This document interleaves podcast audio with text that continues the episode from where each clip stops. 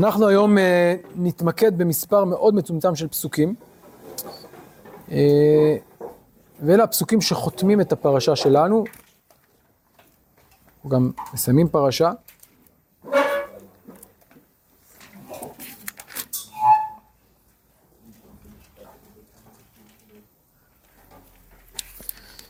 אה, וכפי שאמרנו בשיעור בתחילת פרשת ויצא, באמת פרשת ויצא היא לא רק פרשה אה, שקוראים פרשת שבוע, מה שנקרא, אלא גם פרשה במובן נוסף. באיזה מובן היא פרשה? אם תסתכלו, פרשת מסורה, נכון? כלומר, מתחילת פרשת ויצא ועד סופה, שמים לב? תפתחו רגע, תדפדפו בתנ"ך, מה אין? אין, אין, נכון, אין הפסקה, זה פרשה אחת ארוכה, שזה מאוד מאוד חריג, מאוד חריג, באורך כזה, לא בדקתי, אבל נראה לי זה אחת הפרשות הארוכות, אם לא ארוכה, אה, שיש לנו בתורה. באמת פרשה מאוד ארוכה, וכמובן שהדבר הזה הוא לא מקרי. מה הוא בא לבטא, מה הרעיון שעומד מאחוריו כנראה, שיש לנו כאן איזה יחידת זמן תחומה, מוגדרת, שלמה, אה, של גלות.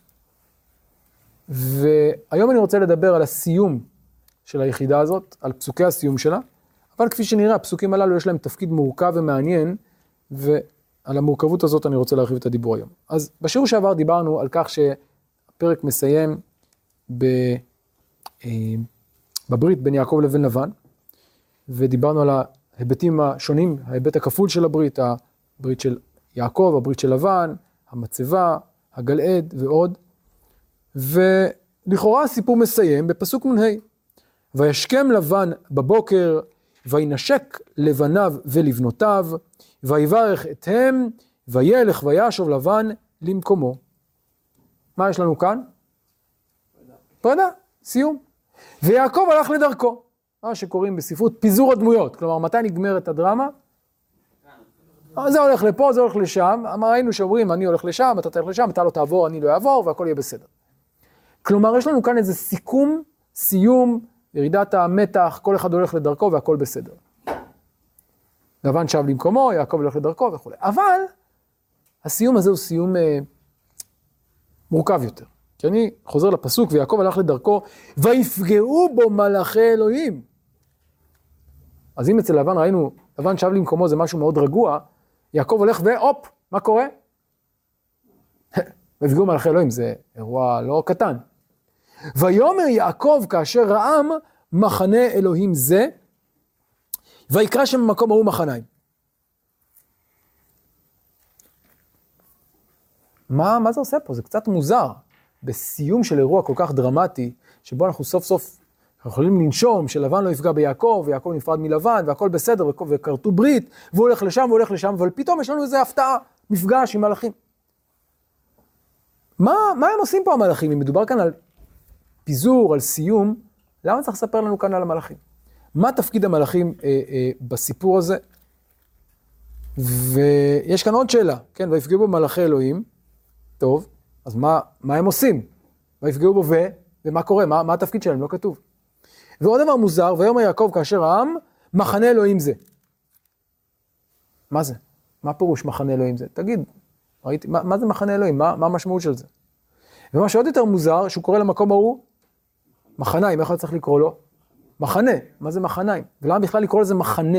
אתה רואה מלאכים, תקרא לזה, לא יודע, מח... מלאכים. מל... מה, מה זה מחנה? מאיפה הגיעה המילה הזאת מחנה? אז יש לנו כאן כמה שאלות על הפסקה הזאת, על המיקום שלה, על התפקיד שלה, אבל עוד רגע לפני שניכנס לפסקה, אני רוצה שתשימו לב לדבר מעניין. לכאורה, כאן מסתיימת פרשת השבוע, וגם פרשת המסורה, נכון? אבל יש גם חלוקה אחרת. אתם שמים לב לחלוקה אחרת של הפסוקים? חלוקה נוצרית. חלוקה נוצרית. מה היא עושה? אה, היא שמה פרק ל"ב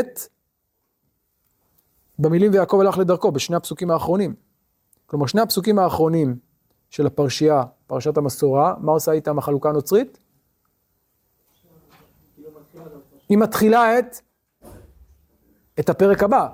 כלומר, מה שאנחנו רואים כפתיחת פרשת השבוע וישלח יעקב מלאכים, בעצם איפה צריך להתחיל לפי הקריאה הנוצרית, לפי החלוקה הנוצרית? שני פסוקים קודם. כן. מה, של... ש- ש- של פרק ל"ד מתחיל במילים וישכם לבן בבוקר.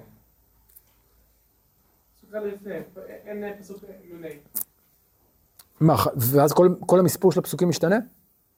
איפה אתה רואה את זה? מה, חלוקה נוצרית אחרת כאילו? כן. מעניין. טוב, איפה זה, איפה אתה רואה את זה? הם מעירים שזה משהו אחר, או אומרים, זה, זה החלוקה? טוב, מעניין. אין אין הערה מיוחדת, כתוב כאן של"ב מתחיל ב"וישכם לבן בבוקר". אה, זה גם אצלך? כן. אז רק בתנ"ך קורן כאן יש בלאגן? טוב, בתנ"ך ישראל המפואר, מה? האלה. טוב, אז לא, זו שאלה מעניינת. לא, האמת שאת זה לא בדקתי, אבל זה, האמת שזה לא, לא כל כך מעניין אותי, זאת האמת. אמ, לא, זה חשוב, זה כאילו חשוב אולי לתולדות אה, החלוקה של אה, סטפן לנגטון, הבישוף הנוצרי. אבל אה, לענייננו זה בעיקר, תודה רבה ידידיה, ופעם שנייה. ולענייננו רק חשוב לי לשים לב לזה שיש כאן אפשרות אחרת לקרוא את הפסוקים האלה. לא כסיום, אלא כפתיחה. ועוד מעט נחזור לה- להבחנה הזאת, בסדר? אז שימו לב קודם כל לכך שיש לנו כאן חלוקה שמשקפת נקודות מבט שונות על אותו אירוע, בסדר? תודה, תודה. וכדי לבחון את משמעות האירוע הזה, אני רוצה לעיין ברש"י קודם כל, רש"י על הפסוקים הללו. אה, כן, אגב, גם, אה, גם רש"י, אני רואה כאן, גם החלוקה של רש"י זה לפי מה שאמרתי, אז לא יודע, כנראה יש כאן איזה בעיה בקורן. רש"י אומר, ויפגעו בו מלאכי אלוהים, אומר כך, מלאכים של ארץ ישראל שבאו לק... לקראתו ללוותו לארץ. Hmm, מעניין. אז מי המלאכים האלה לפי רש"י? ולמה הם מגיעים? רש"י בעצם עונה על שתי השאלות, הוא אומר, קודם כל, מה המלאכים האלה עושים כאן? למה הם הגיעו? מה התפקיד שלהם לפי רש"י? ללוות אותו. ללוות אותו לארץ. אבל שאלנו עוד שאלה, מה השאלה השנייה ששאלנו? למה הוא קורא להם מחניים, הרי זה מחנה. שם, על כן קרא, סליחה, אה, ש- שני מחניים, שני מחנות או שתי מחנות. אגב, מחנה זה באמת גם זכר וגם נקבה. של חוץ על הארץ שבאו עמו עד כאן, ושל ארץ ישראל שבאו לקראתו. אה, יפה, אז מה זה המחניים? שתי קבוצות, החלפת משמרת. בין המשמרת היוצאת לזאת שנכנסת. המלאכים שליוו אותו והמלאכים ש... אז יש לנו כאן פתרון לשתי הבעיות. א', מה תפקיד המלאכים, וב', למה יש לנו כאן שתי מחנות? עכשיו, מאיפה רש"י יודע את זה? א', מאיפה הוא יודע שהם באו ללוות אותו? מאיפה הוא יודע שזה מלאכים של ארץ ישראל? מאיפה הוא יודע שיש כאן שני מחנות? מאיפה זה הגיע כל הפירוש הזה? על בסיס מה רש"י אומר את זה? מה? או, יפה. ברור שרש"י כאן קורא את הפסוקים האלה לאור מה? לאור פסוקי הפתיחה של פרשת ויצא. ואם אנחנו רואים את הפרשה הזאת כפרשת סגורה, שלמה, יש לה מסגרת מאוד ברורה. איך פותחת הפרשה? בואו נחזור לתחילת פרשת ויצא.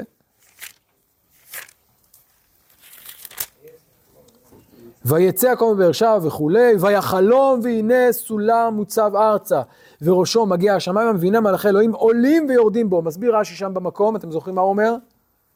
למה עולים ויורדים? עולים תחילה, לא הבאתי לכם בדף, ואחר כך יורדים. מלאכים שליוו בארץ, אין יוצאים חוצה לארץ ועלו לרקיע, וירדו מלאכי חוצה לארץ אליו אותו. אז רש"י עקבי, כלומר, כשם שהוא אמר בתחילת הפרשה, שיש לנו כאן מלאכים עולים ויורדים, ארץ ישראל וחוץ לארץ, גם עכשיו, שוב מתחלפים המלאכים. כלומר, יש לנו במילים אחרות מסגרת מובהקת לסיפור יעקב, שרש"י עומד עליה, המסגרת היא מסגרת המלאכים. אבל לא סתם המלאכים, מלאכי הארץ ומלאכי חוץ על הארץ, כך מסבירה שאם כן, רש"י מפרש את הפסוקים בסוף הפרשה, לאור הפסוקים בתחילת הפרשה, לאור הפירוש שלו לפסוקים בתחילת הפרשה. ובעקבות רש"י אני רוצה עכשיו באמת להעמיק את ההבנה של הקשר בין תחילת הסיפור לסופו, את המסגרת של פרשת ויצא. בואו נעיין בדברים. אני חוזר לתחילת פרשה, יש כאן איזה תוש, הנה. כן. אני קורא שוב את תחילת הפרשה. ויצא יעקב מבאר שבע וילך חרנה, ויפגע במקום, וילן שם קיבה השמש, ויקח מאבני המקום, וישם מראשותיו, וישכב במקום ההוא, ויחלום, והנה סולם מוצב ארצה, וראשו מגיע השמיימה, והנה מלאכי אלוהים עולים ויורדים בו. אני מדלג, והנה שמיצב עליו, וכולי וכולי. ויקץ יעקב משנתו, ויאמר, אכן יש אדוני במקום הזה ואני לא ידעתי, וירא ויאמר מה נורא במקום הזה, אין זה כי אם בית אלוהים וזה שער השמיים. פסוק י"ט, ויקרא את שם המקום ההוא בית אל, ואולם לוז שם העיר לראשונה, וידר יעקב וכולי וכולי. טוב. אה, רגע, אולי נראה עוד משפט אחד. וידע יעקב נדר לאמור, אם אלוהים עמדי ושמרני בדרך הזה, אשר אנוכי הולך, ונתן לי לחם לאכול ובגד ללבוש, ושבתי ושלום אל בית אבי, והיה אדוני לי לאלוהים, והאבן הזאת אשר שמתי מצבה יהיה בית אלוהים, וכל אשר תיתן לי עשר העשרים מלך. עד כאן הפרשה פותחת. עכשיו, אני רוצה להתבונן רגע בפרשה הזאת, לאור הפרשה שמסיימת, לאור פסוקי הסיום, ולשאול את עצמנו, האם אפשר למצוא כאן הקבלות בין שתי הפרשיות?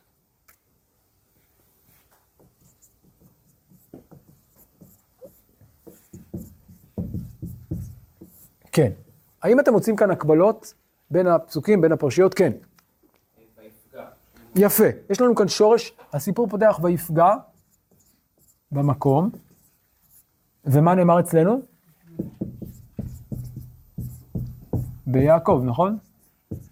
בשני המקרים השורש פגע מתייחס ליעקב. עוד מעט נראה שיש הבדל כמובן, אבל כן. מתחילתה זה, יש את ה- את בית אלוהים, כאן מחנה אלוהים. מצוין. יש לנו כאן אין זה כי אם בית אלוהים, וכאן מחנה אלוהים זה. אגב, שימו לב ללשון, אין זה, אין זה כי אם בית אלוקים.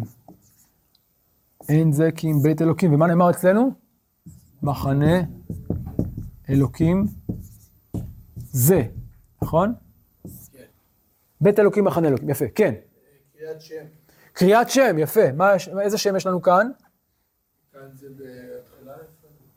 בחלק הראשון, ראשון, ויקרא,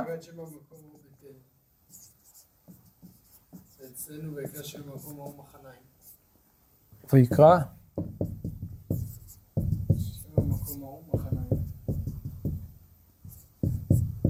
עכשיו זה לא רק שם, מה עוד משותף לשני השמות? מעבר ל... מה? על מה מדברים השמות בעצם? על מה הוא נותן שם? על הפגישה עם המלאכים, נכון? בית אלוהים, מחנה אלוהים, נכון? בשני המקרים הוא נותן שם שקשור למפגש, להתגלות שהייתה לו במקום. כן, לבן. מעניין. יש כאן שתי השכמות, לא שמתי לב לזה, הערה יפה, יש כאן השכמה. ומה נאמר אצלנו? והשכם לבן. כן, עוד, עוד, כן. שני הליכות, נכון. הסיפור פותח, וילך הרנה. וכאן מה נאמר? הלך לדרכו. כלומר, בשני המקרים, הסיפור פותח במה? בהליכה. אז אם נעשה את זה לפי הסדר, הליכה ולאחריה פגיעה. גם כאן הלך ויפגעו בו. הליכה ופגיעה. הליכה ופגיעה גם שם וגם כאן, נכון? אה, עוד משהו? או, יפה. עוד הקבלה מעניינת, בשני המקרים, או לפחות באזור סמוך, אנחנו מוצאים בניית מצבה, ואגב, עוד משהו, אכילת לחם, נכון? מצבה ולחם. אין לנו כבר מקום, אולי נכתוב כאן, מצבה, לחם, נכון? אה, מה אומר שם? אה, אה, ננסח את זה כך. ננסח את זה לא מצבה ולחם, אלא מצבה. בניית מצבה. ובקשת לחם, נכון? אם יהיה אלוהים יהודי ונתן לי לחם לאכול, ומה נאמר אצלנו? מצבה, ומה? אכילת לחם, מה נאמר? מה הלשון אצלנו? אה, ויאכלו שם על הגב. כן, אבל נאמר לחם, נכון? אה, לפני זה, אה, אחרי, סליחה. ויאכלו לחם.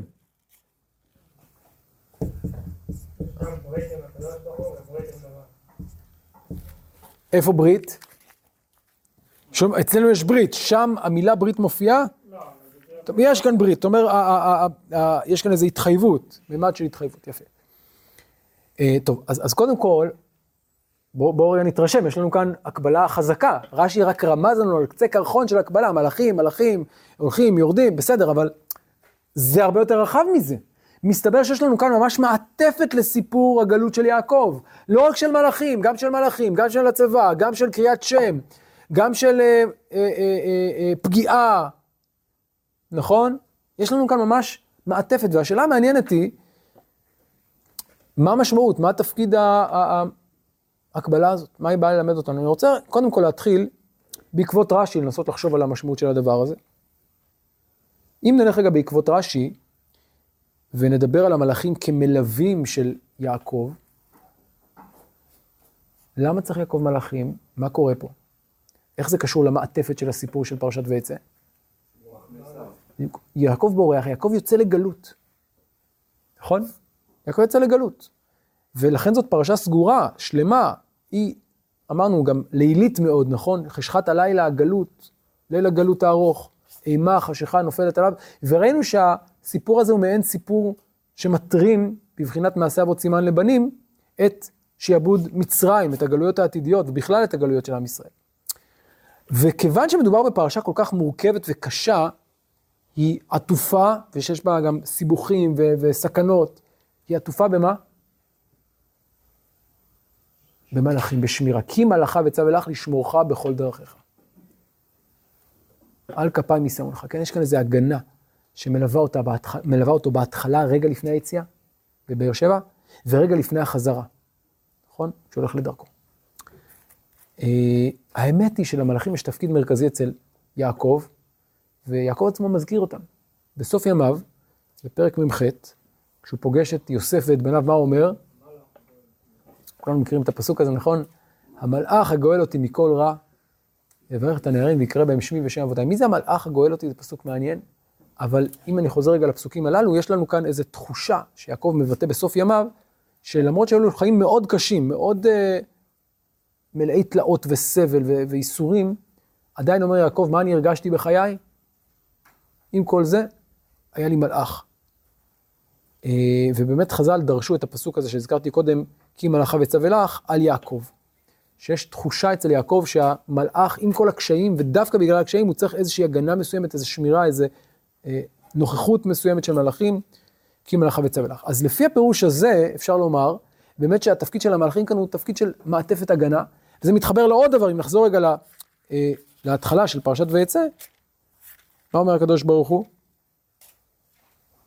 הנה אנוכי עמך, ושמרתיך בכל אשר תלך. כן?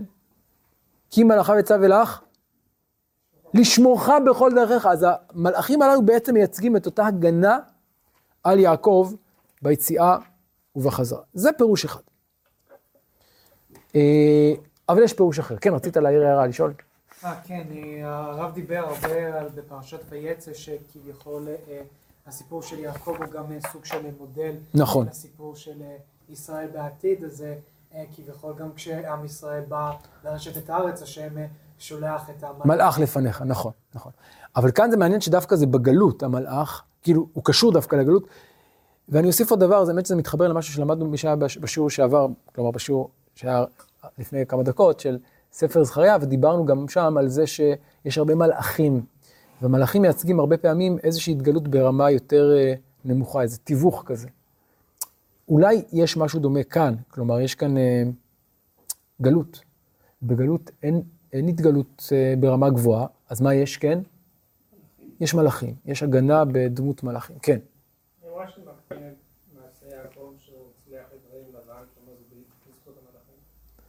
יכול, מה, ראיתי את כל אשר לבן עושה לך, משהו, מה שיעקב אומר. אוקיי, המלאכים אז זה הסיבה שהוא יצא.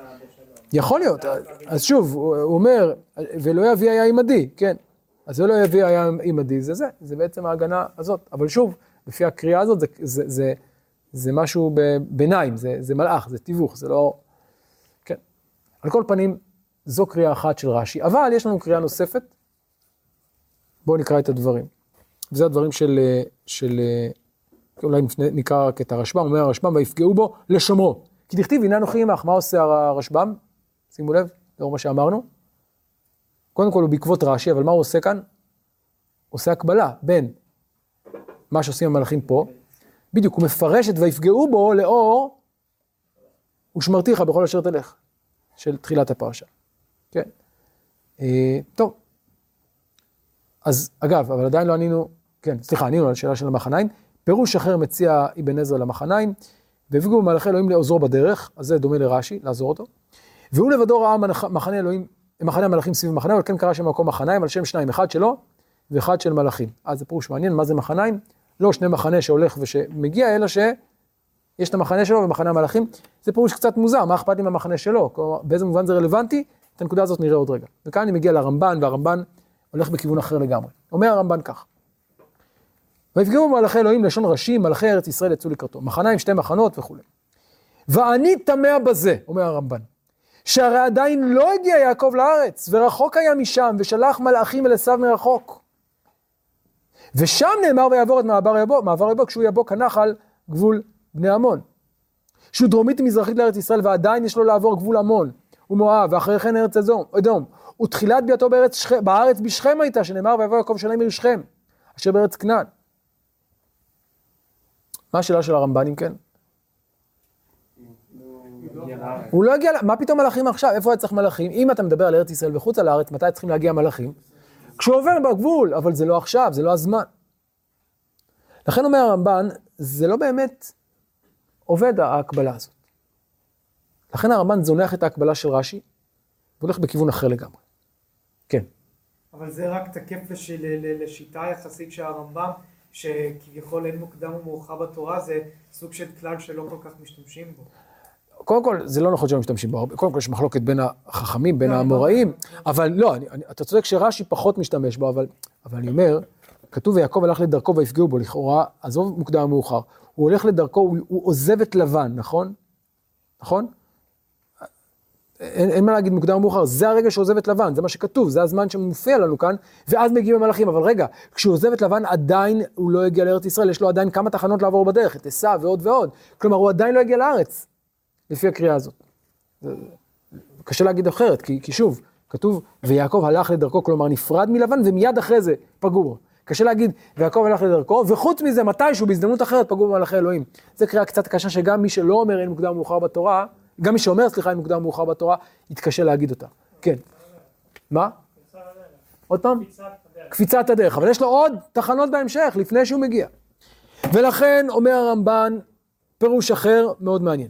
אבל, הייתה המראה הזאת ליעקב, כאשר בא בגבול אויביו. Hmm. להודיעו כי רבים אשר איתו מאשר איתם. ונקרא שם המקום החניים כי כן הדרך בשמות. מה זאת אומרת? אז בואו נתחיל בנקודה הראשונה. הייתה המראה הזאת, למה? כאשר בא בגבול אויביו.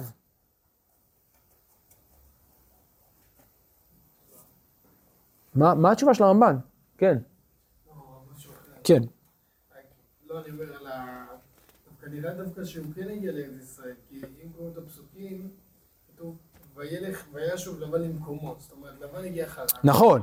כתוב, ויעקב... אבל, נכון, אבל לא כתוב יעקב, אבל לא כתוב יעקב שב למקומו.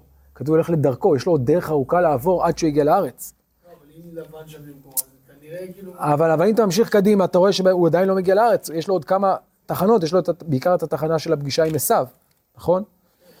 אז... אה, אה, אני אומר, אבל, אבל דווקא ההקבלה הזאת מראה לך שלא כתוב אצל יעקב שהוא שב למקומו, אלא יעקב שהוא הולך לדרכו, הוא מתחיל מסע, אבל מסע הוא עדיין לא, לא הגיע לארץ, הוא רק בתחילת הדרך. אבל אני מסכים, אפשר לראות את זה, כי הכנה לקראת, כלומר, זה לא ארץ ישראל ממש, זה לקראת ההגעה לארץ, יש כאן עדיין מעטפת. אבל הרמב"ן יש לו פירוש אחר לגמרי, מה הפירוש של הרמב"ן? מי הבין את הפירוש של הרמב"ן? למה הגיעו המלאכים לפי דעתו? כן? אפשר להגיד שהוא בא, שהם באו גם ללוות אותו, אבל דרך האזורים המסוכנים של המסע. או, אז זה לא סגירה של האירוע הקודם, אלא זה, כפי שראינו עד כה, אלא זה מבוא לאירוע הבא. ומהו האירוע הבא? הפגישה עם עשיו. למה הוא צריך מלאכים? מה? כי מה יהיה הפסוק הבא? וישלח יעקב מלאכים לפניו וכולי וכולי, ומה קורה? באנו אל אחיך אל עשיו וגם הולך לקראתך, וארבע מאות איש עמו. אז מה עומד להיות בשלב הבא? מפגש קשה, מסוכן, מפחיד, עם עשיו, עם 400 איש. וירא יעקב מאוד, ויצר לו וכולי וכולי. אז רגע לפני המפגש הזה, ויפגעו בו מלאכי אלוהים. וזה מה שאומר הרמב"ן. כאשר בא בגבול אויביו, מי זה אויביו כאן? עשיו. אז מה תפקיד המלאכים? מה? אבל, או, רגע, רגע, רגע, עוד שנייה נדבר על השליחים, שנייה. לפי רמב"ן, להודיעו כי רבים אשר איתו מאשר אותם. רגע, זה עדיין לא, הם לא עושים כלום, מה הם עושים? מה? מודיעים. כלומר, מודיעים באיזה מובן? מרגיעים אותו. עכשיו, כדי להבין את הרמב"ן לעומק, צריך להיות ערים לניואנסים. שימו לב שהרמב"ן כאן משתמש בפסוק. להודיעו כי רבים אשר איתו מאשר איתם, זה לא משפט של הרמב"ן, זה ציטוט של הרמב"ן. מי הוא מצטט? מי, מי מזהה את הציטוט הזה? בואו תפתחו ספר מלכים ב', פרק ו'. שימו לב לגאונות של הרמב"ן, איך במשפט אחד שלא שמנו לב אליו, יפה. מלכים ב', פרק ו'. בקצרה, מה הסיפור? הסיפור שם, אמרת נכון, הסיפור של אלישע, יש לנו סיפור על כך שאלישע מגלה למלך ישראל כל פעם איפה הצבא של מלך ארם נמצא והם מצליחים להתחמק מהם. ואז מלך ארם רוצה ללכוד את אלישע. אני חוזר לפרק ו', נתחיל מפסוק אה, י"ד, וישלח שם סוסים ורכב וחיל כבד מאוד, ויבואו הלילה ויקיפו על העיר. שימו לב, וישכם משרת איש אלוהים לקום, ויצא והנה חיל סובב את העיר, וסוס ורכב. ויאמר נערו אליו, אהה אדוני, היכן נעשה? מה נעשה? אנחנו מכותרים. מה קורה? ויאמר, אל תירא. למה? כי רבים אשר איתנו מאשר אותם. מה זה? זה הציטוט של הרמב"ן, נכון? זה מה שהרמב"ן ציטט? עכשיו נמשיך הלאה. ויתפלל אלישע ויאמר, אדוני פקח נא את עיניו ויראה, ויפקח אדוני את עיני הנער וירא, והנה, ההר מלא סוסים ורכב אש סביבות אלישע. אז מה קורה פה בסיפור הזה? סיפור נפלא. מה רואה הנער? מה תפקיד הראייה הזאת? בדיוק, כלומר, הנער רואה אה, בעיני בשר, רואה כאן את הסוסים והרכב של האויבים. מה הוא לא רואה? את עיני הרוח של אלישע, את היכולת לראות שיש כאן עוד עוצמה רוחנית שמלווה אותם, עוד מלאכים, שהם בעצם, ה, ה, ה, ה, נאמר, הקונטרה לסוסים והרכב של הארמים, נכון? עכשיו, נחזור רגע לסיפור שלנו, ותראו איזו הברקה של הרמב"ן כאן בהקבלה הזו בין הסיפורים. אומר הרמב"ן, זה בא להודיע אותו מה? כי רבים אשר איתו מאשר איתם, כלומר, מה זה בא לומר לו? אתה עוד מעט תראה מה? את, עוד מעט תראה את עשיו עם 400 איש, אבל אני רוצה שכבר לפני שתגיע תדע שמה? שאתה לא לבד. אתה לא לבד. כן. אז אה, זה, בסיפור של אלישע, זה כן עבד לו, והוא כן... אה, או, ואתה אומר, נכון. כאן הוא אומר, כי הרי אנוכי... יפה, יפה, יפה, יפה, אז זה לא עובד. לא עובד. נכון, נכון. עכשיו, זה נכון, עוד שנייה נחזור לזה. אה, אבל לפני זה אני רוצה רק לסיים את הרמב"ן. למה מחניים? אז פירוש אחד, זה, זה, זה צורה של שם, כן? זה, זה מחניים, לא קוראים למקום מחנה, קוראים לו מחניים. אבל זה בעצם מחנה אחד שבצורה של השם הוא נקרא מחניים. כן? זה המשקל של השמות, בסדר? או פירוש מחנה, מחנהו, מחניים, סליחה, מחנהו מחנה העליונים. לומר כי מחנהו בארץ כמחנה המלאכים, כולם מחנות אלוהים, מברכים ומודים בייחודו, יתברך שמו לעולמים. כלומר, יש לנו כאן עוד פירוש. מה זה מחנה? מה? אז המחנה שלו הוא מחנה עליונים, רגע אחד, אני רוצה, יש כאן נראה לי עוד קטע שנפל, אז שנייה אחת. אה,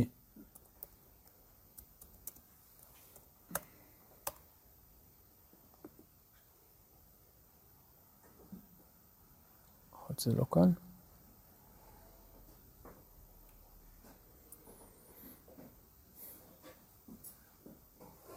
לא, סליחה, זה לא, כן. אז זה, זה הרמב"ן. עכשיו, יש עוד אפשרות לקרוא את, ה, את הפסוקים האלה בעקבות הרמב"ן. אה, מה זה מחנה? המילה מחנה, מה היא בדרך כלל מציינת? צבא. למשל, דוגמה, אם תחנה עליי מחנה לא יירא ליבי. מה זה אם תחנה עליי מחנה? מה זה תחנה עליי אבל אגב? סתם. מי יחנה עליי מחנה? מה זה תחנה? מי יחנה עליי מחנה? אתה? הקדוש ברוך הוא? אבל מה זה אם תחנה עליי מחנה לא יירא ליבי? לא, התשובה היא שזה לא, את, בדרך כלל קוראים את זה אם אתה תחנה עליי מחנה, נכון? אבל אז מוזר, ברור שאם אתה תחנה עליי מחנה לא יראה לבי, כי אתה איתי. הכוונה, אם המחנה, מחנה כאן אמרתי, זה גם יכול להיות צורת נקבה. אם המחנה תחנה עליי. כלומר, אם מחנה הצבא של האויבים תחנה עליי, לא יראה ליבי. אם תקום עליי מלחמה, בזאת אני בוטח. עכשיו, יש לנו כאן בעצם מחנה צבאי, לא סתם קבוצת מלאכים, אלא מחנה מלאכים. למה זה חשוב? כי אם נמשיך הלאה, נראה שבסיפור הבא, המילה מחנה מתפקדת בצורה דומה. איפה מופיע מחנה בהמשך הפרשה? יפה. כשיעקב רואה את עשיו, מה כתוב?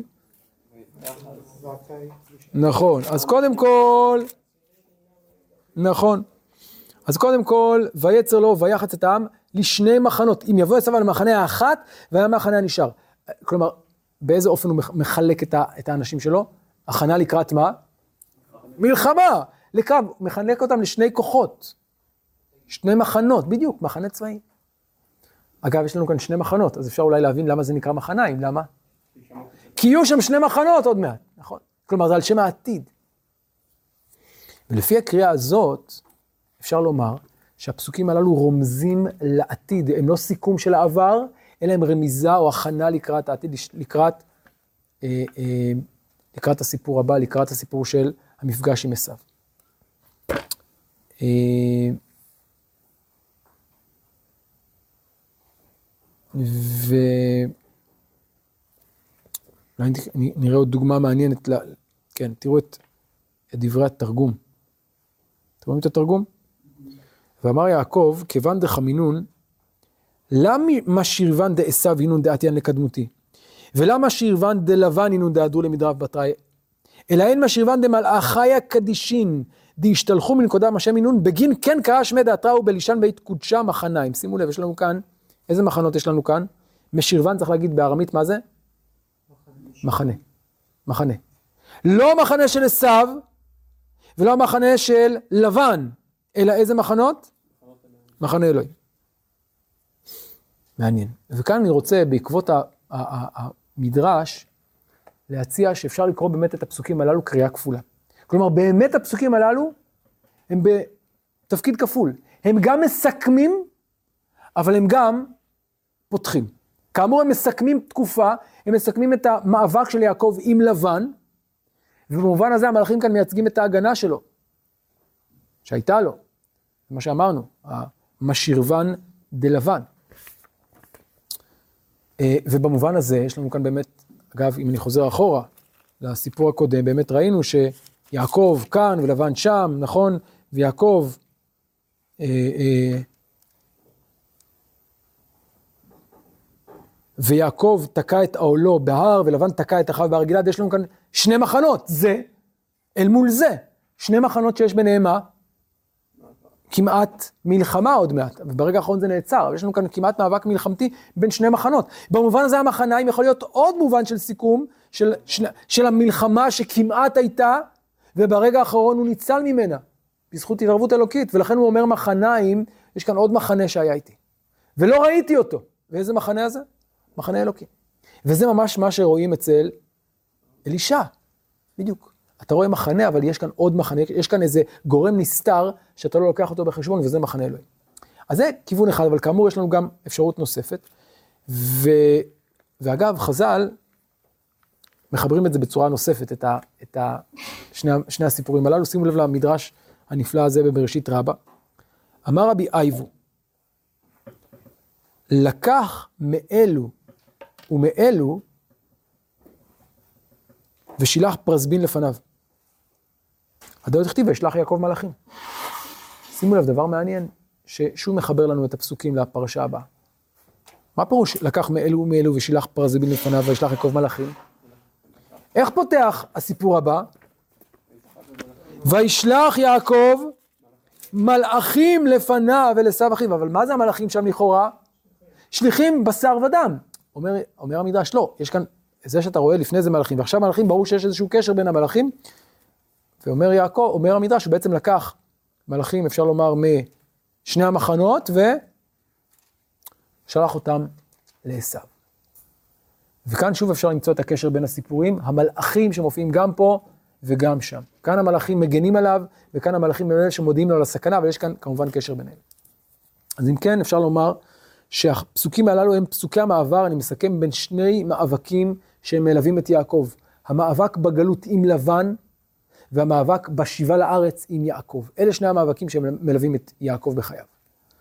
וכנגד שני המאבקים הללו אפשר לראות את המלאכים גם כמסכמים וגם כמגינים להבא.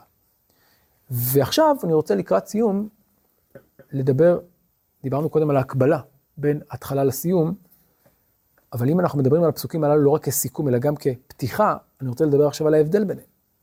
ושימו לב להבדל המעניין הבא, או להבדלים המעניינים. יש כאן רצף של הקבלות, אבל ההקבלות הללו מחדדות לנו גם את ההבדל בין המלאכים ביציאה לבין המלאכים בשיבה. מי אולי אה, יכול להצביע על ההבדלים? יש כמה הבדלים. מה אתם אומרים? מה זאת אומרת? בפגיעה. קודם כל, או, יפה. בואו נתחיל בפגיעה. בשני המקרים יעקב ופגיעה, אבל התפקיד של יעקב שונה. בחלק הראשון מה נאמר? ויפגע במקום וילן שם. מה נאמר כאן? ויפגעו בו מלאכי אלוהים. שם הוא פוגע במקום שבו יש מלאכים, וכאן המלאכים פוגעים בו. זה הבדל מעניין. עוד הבדל, מה קורה במקום שאליו הוא מגיע, ואיך הוא קורא למקום? שימו לב. בית, וכאן מה? מחנה. מה ההבדל בין בית לבין מחנה? בית זה מקום קבוע, זה בית אלוהים, ולמקום הזה אני אחזור, זו הנקודה. לעומת זאת, מה זה מחנה בהגדרה? משהו ארעי, משהו שהוא נייד, הוא עובר ממקום למקום, הרי זה מחנה צבאי, זה תפקידו. נוטים את האוהלים כאן, ואז עוברים למקום אחר. אז זה קבוע, וזה ארעי, זה נייד. הבדל שני, הבדל שלישי, כן. התכוונתי שפרשת וישב פותחת עם וישב ו- מסיימת ויצא, כן. אז יש לנו כאן גם מצבה, זה נכון. בהתחלה. אה, אתה אומר שאת, אתה אומר שש... רגע, אתה אומר ששם המצבה היא בעקבות המראה, וכאן המצבה היא לפני המראה? כן, נכון. אה, אני לא יודע איך להסביר את זה, אבל אפשר לחשוב על זה. אם יהיה לך עוד רעיונות עד סוף השיעור, אתה מוזמן. אה, וזה כמובן מוליד עוד הבדל. איך קוראים למקום? ויקרא, בשני המקרים לכאורה זה על שם מה שיש שם, אבל כאן זה נקרא בית אל. ומה הוא נקרא כאן? מחניים. מה לא נזכר כאן? אל. במילים אחרות, המקום הזה קדוש או לא קדוש? לא. מחנה אלוהים, אבל, אבל המקום הזה הוא לא קדוש, הוא מחניים. ו... כלומר, כאן יש קדושה, להפך, זה המקום הקדוש ביותר, זה שער השמיים, זה המקום. ואולי ההבדל שמחבר את כל הדברים הללו, זה התנועה. שימו לב שבשני המקרים יש תנועה. תנועה של מלאכים. אבל מהי התנועה בכל מקום? מה עושים המלאכים במקום הזה? עולים ויורדים בו, התנועה היא תנועה אנכית. מה עושים המלאכים אצלנו? פוגעים בו, הם בתנועה אופקית, הם נעים ופוגעים בו. טוב, האם יש קשר, אני מסכם עכשיו את כל ההבדלים שראינו. הבדל אחד, מי פוגע? יעקב פוגע או שפוגעים בו? הבדל שני, בית או מחנה, קבוע או ארעי. הבדל שלישי, בית, סליחה, בית אל, המקום נקרא בית אל המקום קדוש או מחניים, והבדל הרביעי, מה עושים המלאכים, עולים ויורדים או נעים. אם יש למישהו עוד הבדלים, אני אשמח לשמוע, יש לכם עוד רעיונות להבדלים? דיברנו באמת על, ה, על הברית, כן.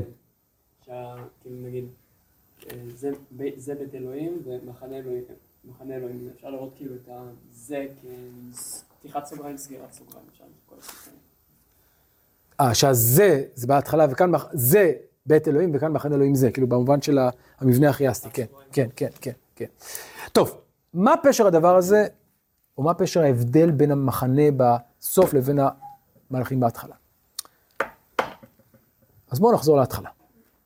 למה פוגש יעקב מלאכים בהתחלה? מה משמעות המפגש הזה? אני חוזר למה שראינו בזמנו. יעקב יוצא מבאר שבע אל חרן, ובדרך התחנה שלו לקראת היציאה מהארץ היא בבית אל. ובבית אל יש לו מפגש, יש לו התגלות, ותפקיד ההתגלות זה לתת לו איזשהו עוגן. הנה אנוכי עמך ושמרתיך, ואשיבותיך, כי לא אעזובך. זה מצד הקדוש ברוך הוא, ומה יעקב אומר בתגובה? מה? אם יהיה אלוהים עמדי ושמרני, והיה השם לי לאלוהים. והאבן הזאת אשר שמתי מצבה יהיה בית אלוהים. כלומר, יעקב מייצר כאן איזושהי התחייבות, נדר, עוגן רוחני שממנו יוצא ואליו הוא עתיד לשוב. ולכן המקום הזה הוא קריטי, יש כאן מקום שהוא קדוש. מהמקום הזה של הקדושה, מתמצית הקדושה, אם תרצו, של ארץ ישראל, משער השמיים, מתוך המפגש הרוחני המאוד אה, חזק, המאוד עמוק הזה, יוצא יעקב אל שנים, עשרים שנים ארוכות של גלות, של רמייה, של מאבקים, של שנאה. תקופה קשה ביותר. אבל מה נותן לו את הכוח? מה נותן לו את הרוח בימים הקשים הללו של הגלות? הנדר. המלאכים העולים ויורדים, שער השמיים, הנה אנוכי עמך ושמרתיך, המלאכים העולים ויורדים. זה הסיפור של היציאה, ולכן, ויפגע במקום. הוא צריך לפגוע במקום, למה הוא צריך לפגוע במקום? כי יש משהו במקום הזה, שאליו הוא צריך לחזור, נכון? הוא צריך לפגוע במקום שמייצג את החיבור בין שמיים לארץ, כי הוא עומד לצאת מהנקודה הזאת, למקום מנותק, למקום שאין בו חיבור בין שמיים לארץ, למקום שבו יש את הארציות הקשה ביותר. גם במקום הזה אתה צריך לזכור את אותו מקום שממנו יצאת, את מקום החיבור של שמיים וארץ, את המקום, את שער השמיים. ולכן זה המקום ההוא בית אל. ולכן זה בית אלוקים. ולכן ויפגע במקום. ולכן מלאכי, מלאכי אלוקים עולים ויורדים, כי מה זה מייצג כשהם עולים ויורדים? את החיבור של, ש, את המקום הזה שהוא חיבור של שמיים וארץ. למקום הזה הוא צריך להגיע, לפגוע, ומן המקום הזה הוא צריך לצאת. זה הסיפור הראשון. כלומר, זו נקודת היציאה אל קשיי הגלות, אל אתגרי הגלות של יעקב. וזה תפקיד המלאכים. המלאכים לא שומרים עליו כאן. וכאן אני קצת סוטה מרש"י, אני לא אומר שהמלאכים מלווים אותו, כי לא כתוב שהם מלווים אותו. מה הם עושים? הם, הם, הם מחברים שמיים וארץ, אבל הם לא עושים תנועה אופקית, אלא תנועה אנכית. כלומר, עצם המפגש עם המלאכים, במילים אחרות, עצם המפגש עם היכולת לחבר שמיים וארץ, זה מה שממלא את יעקב ב, ב, בתקופה הארוכה הזאת. והמחשבה שהוא יחזור למקום הזה, אם יהיה אלוהים עמדי, זה מה שמחזיק אותו. זה מה שהוא אומר לו גם לקראת הסוף, שכן, לחזור לבית אל, לחזור לאבן שהוא שם מצבה. זו היציאה. עכשיו בואו נדבר רגע על השיבה.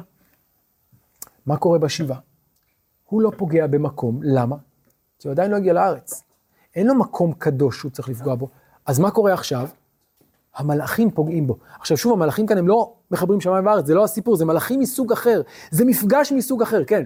אפשר להגיד אולי גם ש... שהמלאכים, שהוא יוצא, הוא צריך להיות מנטלי. בחלק הראשון. מצוין, או, יפה, יפה, יפה, הערה מצוינת. בחלק הראשון יעקב צריך מטען רוחני, צריך עוגן רוחני לקראת אתגר, גלות שהוא... לא יודע אם הוא אתגר קיומי במובן הזה של סכנת חיים, למרות שיש קצת בסוף את הסיפור עם לבן, אבל זה בעיקר אתגר רוחני של מפגש עם תרבות בעייתית, מסוכ... כאילו, מסוכנת ברמה הרוחנית. צריך לשמור על עולמך הרוחני בתוך עולם מאוד ארצי, מאוד לבני כזה, מאוד אה, אה, מלא תככים. איך אתה שומר על עצמך? איך אתה נשאר יעקב גם בחרן, גם עם לבן, כן? זה מה שאומר רש"י בשם המדרש. עם לבן גרתי ואת הרגל מצוות שמרתי, כן? אז זאת השאלה, איך אתה יכול לגור עם לבן ולשמור את הרגל מצוות? והתשובה היא, אתה חייב להתמלא באיזשהו אה, עוצמה, במפגש רוחני עמוק של שמיים וארץ, פה, בבית אלוהים. זה האתגר הראשון. אבל כשיעקב שב ארצה, האתגר הזה מאחוריו. למה האתגר הזה מאחוריו? כי מה הוא שם עכשיו? מצבה. אגב, מה תפקיד המצבה שם? מה? לייצר בדיוק איזה, איזה חיץ, נכון? אתה לא תעבור, אני לא אעבור, נכון? כלומר, הוא נפרד מלבן, זהו, לבן לא יטריד אותו יותר. הוא משאיר מאחוריו את העולם של לבן, את האתגרים הרוחניים שהטרידו אותו שם, זהו, זה נגמר. עכשיו הוא עוזב את לבן, הוא פונה קדימה בחזרה לארץ, ועכשיו מצפה לו אתגר חדש, זה האתגר של עשו, אבל האתגר של עשו שונה מאוד מהאתגר של לבן. מה האתגר של עשו? אתגר קיומי, סכנת חיים, 400 איש עמו. זה אתגר מסוג אחר לגמרי. ומה הוא צריך באתגר הזה? איזו הגנה הוא צריך? איזה מלאכים הוא צריך? לא מלאכים שעולים ויורדים, אלא מלאכים שהם יוצאים לקראתו, שהולכים לקראתו. ומהו אופי המלאכים האלה? צבאי, איך אני יודע? מחנה אלוהים, מחנה מול מחנה. ועכשיו, כדי להתמודד עם עם עשיו, עם העוצמה הצבאית של עשיו, הוא צריך כוח. אבל גם הכוח הזה זה לא כוח צבאי פרופר, כן? זה לא שעכשיו הוא בא עם צבא, ראינו, יש לו את המחנה שלו, אבל באמת, באמת, מבחינה צבאית, אין כוחות. אם יבוא עשיו על המחנה האחת והיכהו, והמחנה נשאר לפלטה, כלומר, המקסימום שאני יכול לעשות זה שחצי אחד ינצל, אבל אין לי סיכוי באמת, אני יכול לנהל קרב השהיה. אני לא באמת יכול לעמוד מול עשיו, כי יש לו 400 איש מיומנים, חמושים, צבא שלם. אבל מה יש בכל זאת ליעקב? מחניים. יש לו מחנה אלוהים שמלווה אותו, איזו הגנה אלוקית, וזה מחזיר אותנו לאלישע, רבים אשר איתנו מאשר אותם. יש כאן הגנה שיש בה איזה היבט צבאי והיבט רוחני, זה תפקיד המלאכים כאן, לשמורך בכל דרכך. כלומר, תפקיד המלאכים כאן, במילים אחרות, זה להגן על יעקב במפגש עם עשיו. והמפגש עם עשיו לא רק מפגש עם עשיו, הוא מפגש על מה? מה עומד בבסיס המפגש עם עשיו? מי ייכנס, מי יהיה בארץ? מי יירש את הארץ? זה האתגר הגדול. וזה אתגר שהוא הרבה יותר, אם האתגר הגלותי הוא אתגר יותר רוחני, תרבותי, האתגר עם עשיו הוא אתגר הרבה יותר צבאי, פיזי. זה האתגר. והמפגש הזה עם עשיו, כפי שנראה בשיעורים הבאים, קשור לאתגר הזה. וגם כאן יש מלאכים. במילים אחרות, שני האתגרים הללו בין עשיו ובין לבן, לבן שהיה ועשיו שיהיה, שני אתגרים שמלווים את יעקב, אתגר הגלות ואתגר הארץ, אתגר התרבות ואתגר המלחמה, ובשני האתגרים הללו יעקב זקוק לסיוע, כי הוא בעמדת נחיתות. גם כאדם בודד בארץ זרה בגלות, הוא באתגר, בעמדת נחיתות, הוא צריך את ההגנה הזאת, הוא צריך את העוגן הזה. והוא צריך את המצבה הזאת שתזכיר לו מאיפה הוא בא ולאן הוא הולך. וגם כשהוא בא עכשיו לקראת עשיו, חוזר לארץ, גם הוא צריך הגנה של מלאכים, אבל הפעם מפני המלחמה, הפעם מחנה אלוהים מול המחנה של עשיו. אז עד כאן, אם כן, פסוקי הסיום והפתיחה. קודם כל, שימו לב איך בשני פסוקים תראו כמה עושר יש, כמה, כמה אה, עומק, ועוד לא, לא אמרנו את כל מה שיש לומר כאן. בעזרת השם בשיעור הבא נתחיל את סיפור המפגש עם עשיו ונגלה עוד כמה קשרים מעניינים לסיפור הזה של המלאכים.